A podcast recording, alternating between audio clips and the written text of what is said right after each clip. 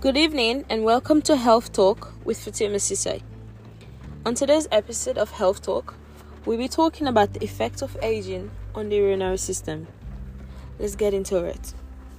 The urinary system's significant function are to produce and excrete urine, altering blood pressure and get rid of toxin, to regulate electrons and pH. As the kidney helps filter blood, there is no urine production when there is no blood filtration.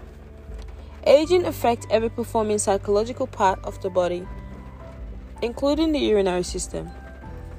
Both the lower and upper urinary tract is affected as we age. The lower urinary tract is mostly affected in the elderlies.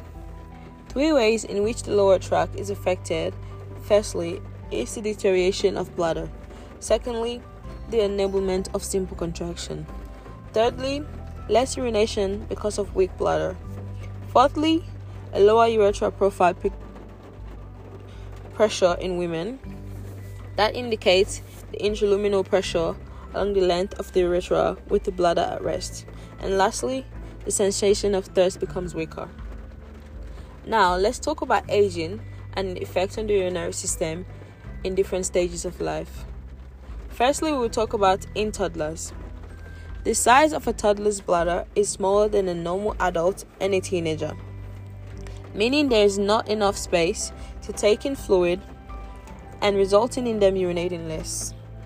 A common issue is an overactive bladder during childhood, often representing the bladder repeatedly attempting to empty urine, although the child will not feel the urge. Secondly, let's talk about the effects of aging in teenagers on the urinary system. The teenage years are the most important of our life. As we age into that stage, the urinary system changes, the blood distribution through the kidney increases. Kidney tissues and size increases, leaving more space for larger fluid intake.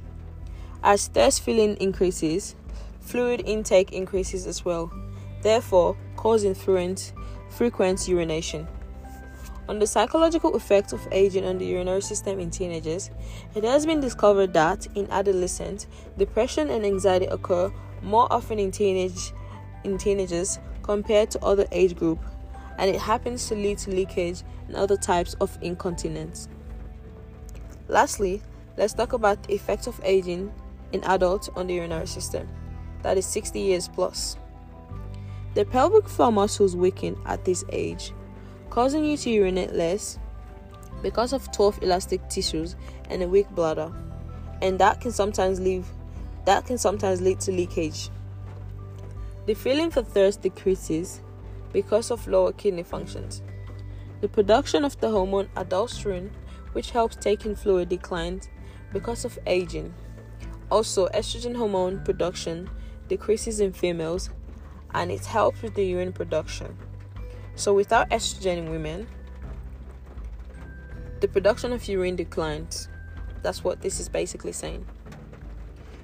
To sum up everything stated so far, it is evident that throughout life, from early childhood to adulthood, the urinary system, much like every other body system, undergoes different changes psychologically, physically, and chemically. Thank you for taking the time to listen to this podcast and be sure to stay tuned for the next episode of the Health Talk by Fatima Sise.